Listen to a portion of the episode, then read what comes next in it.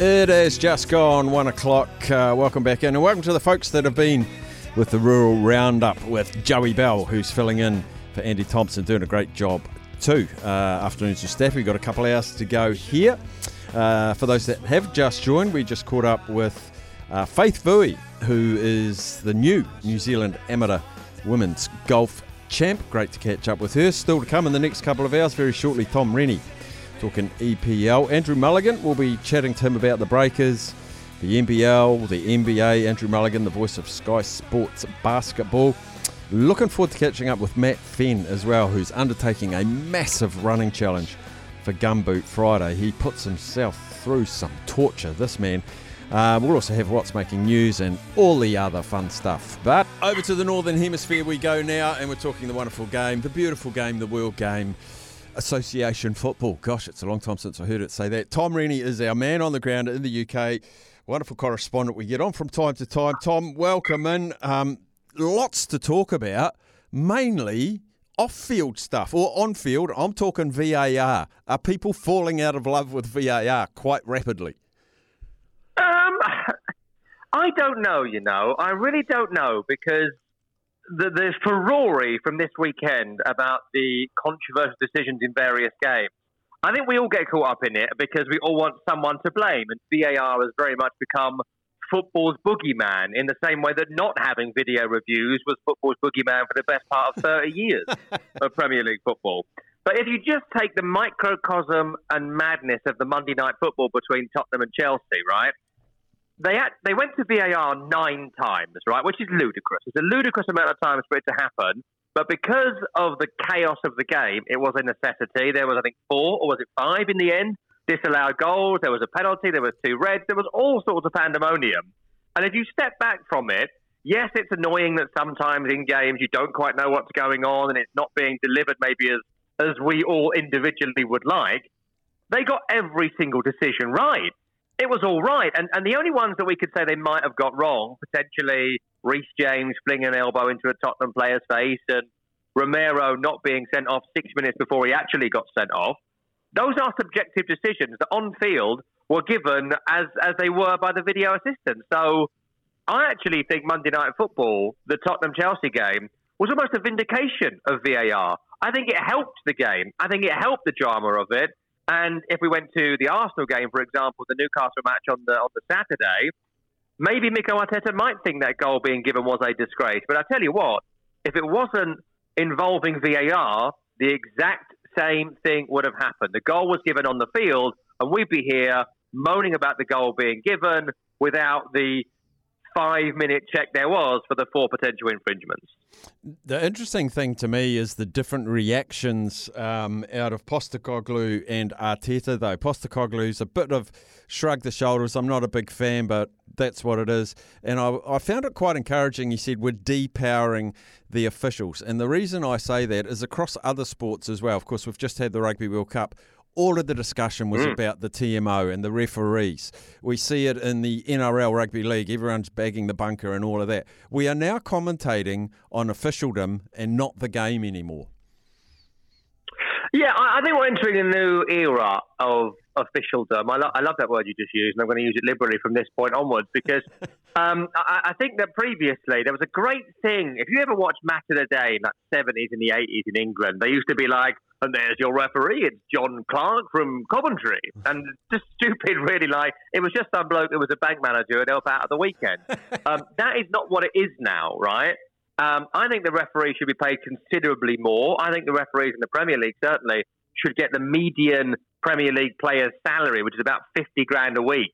Like, why does Craig Dawson, the Wolves centre half, earn more than Anthony Taylor? It's ludicrous.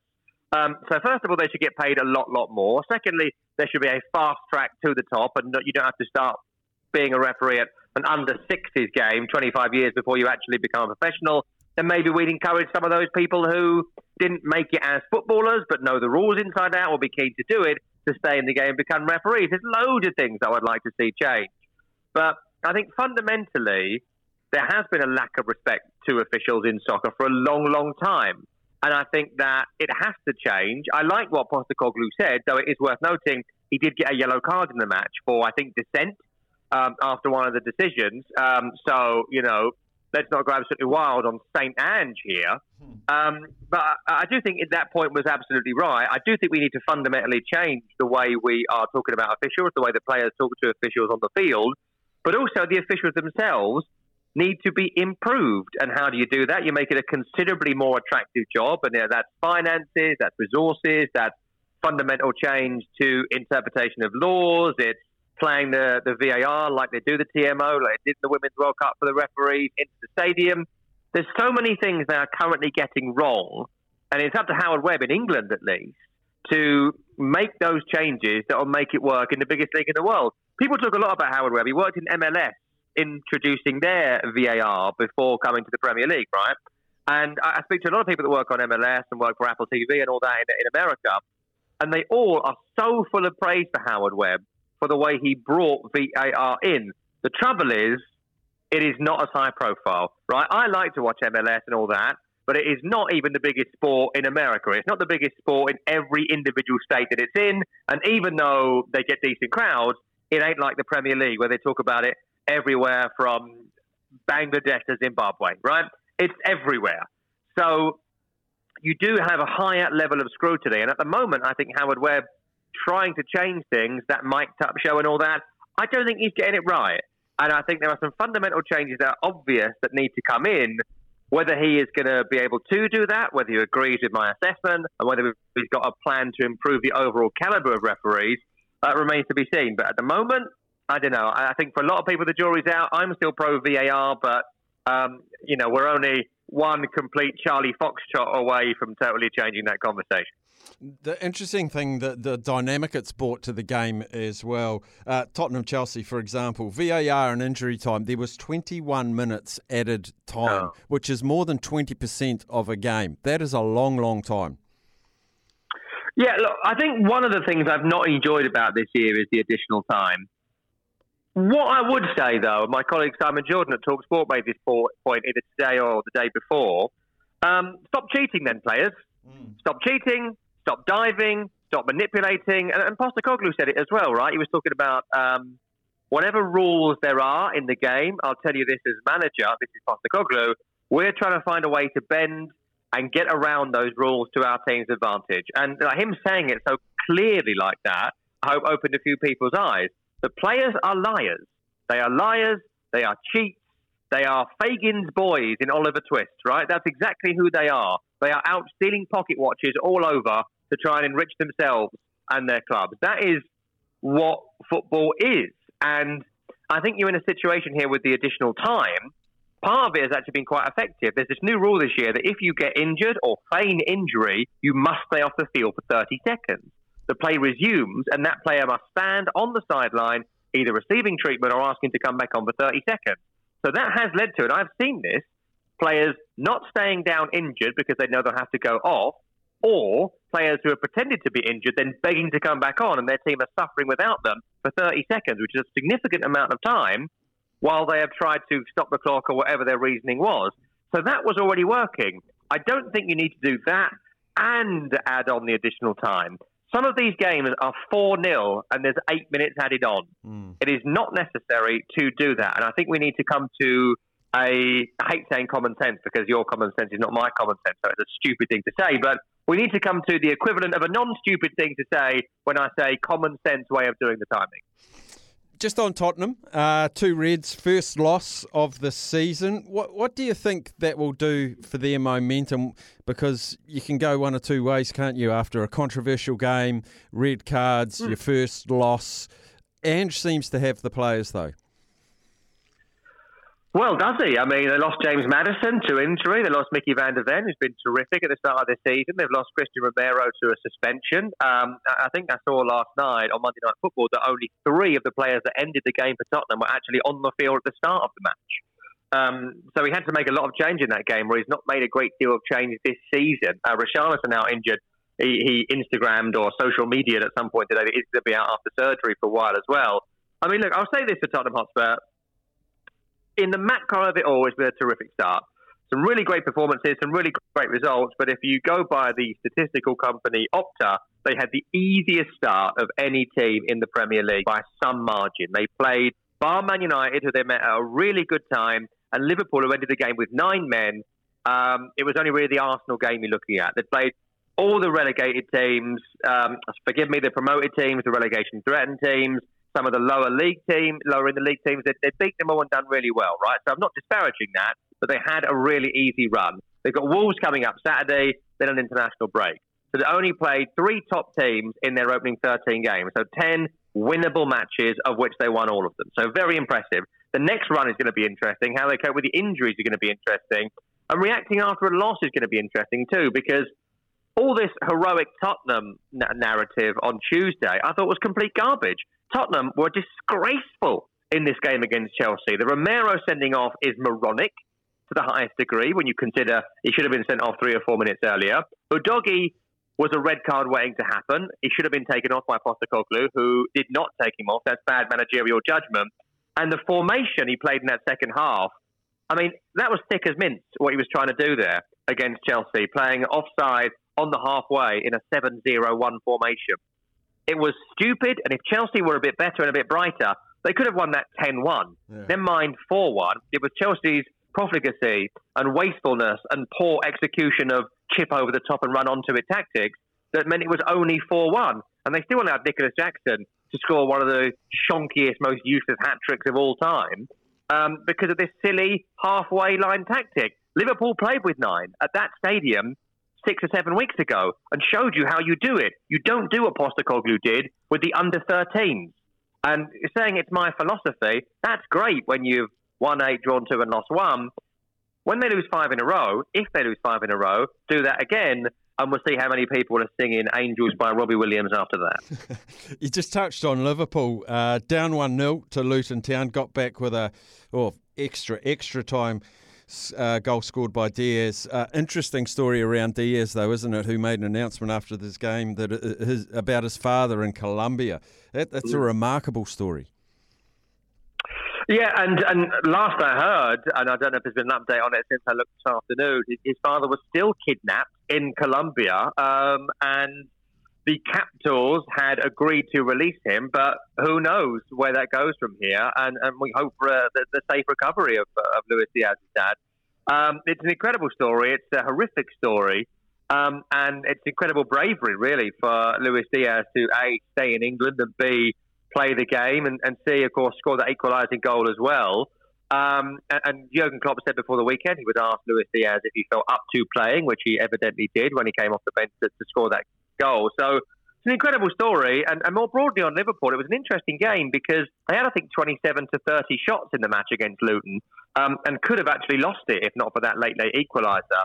And, and Luton Town are one of those teams that, you know, they're going to get relegated this year. The, the three that came up are all going to go down. They're the worst trio of teams to come up for 30 years together. They're all nowhere near good enough. None of them will get 25, 30 points.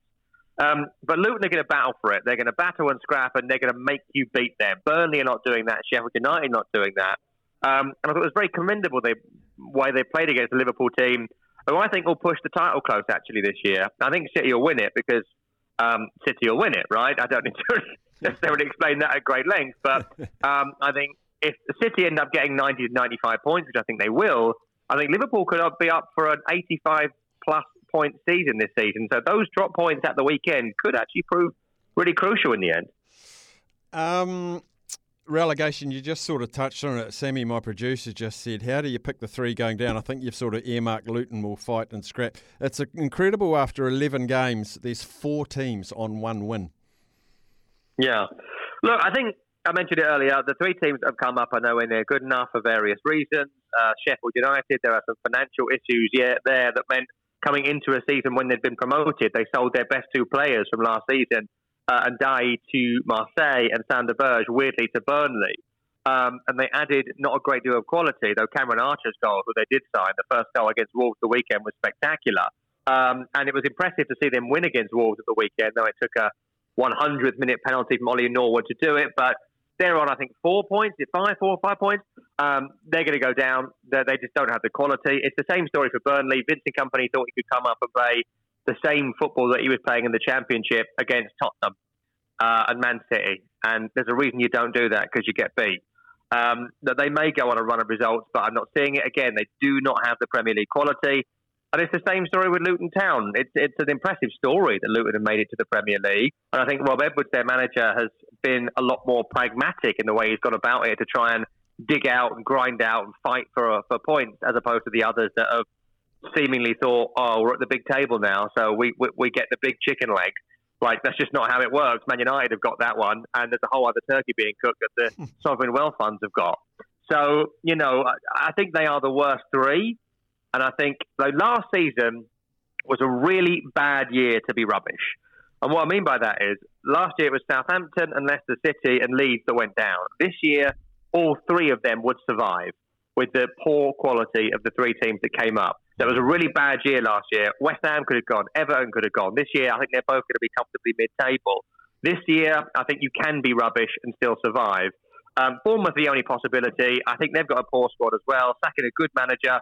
Look, fair enough, he's my mate, so I would say this. In, in Gary O'Neil, who's now gone to Wolves, uh, with another colleague of ours, Shaun Derry, you know, to go there and replace him with Andoni Iraola, who you'd only heard of if you listened to niche Spanish football or European football podcasts, and an agent recommended to uh, the American owner Bill Foley to go get him. Um, look, they got mugged bringing this guy in, and you don't again come to the Premier League and try and implement your will, not without the backing of a sovereign wealth fund. That is. Brilliant. And uh, my brother in law wouldn't forgive me if I didn't ask you about Man City beating Bournemouth 6 1. But interesting in that game, Erling Haaland taken off around half time, I think it was. Is there an injury uh, cloud over Haaland? Uh, yeah, there's some concerns um, that he might not play midweek and possibly not at the weekend as well against Chelsea. Um, I've not got the latest on that today, but he did go off with a legitimate injury and he was limping as he came off against Bournemouth at the weekend. But um, um you can tell your brother that everyone listening to this is playing the world's smallest violin for him uh, right now because, sure, they might lose Erling Haaland for a couple of weeks, but oh, look, they've got Julian Alvarez. And oh, Jack Grealish can't get in the team. Don't worry, we've got Jeremy Doku. You know, the squad is ridiculous. The manager's a genius. They're, they're going to win the league and probably the Champions League again.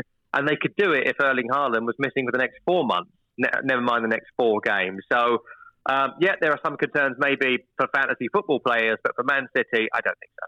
Brilliant. Tom Rennie, always appreciate your time. Thanks for making time for us down here in New Zealand. Anytime. Thanks, mate.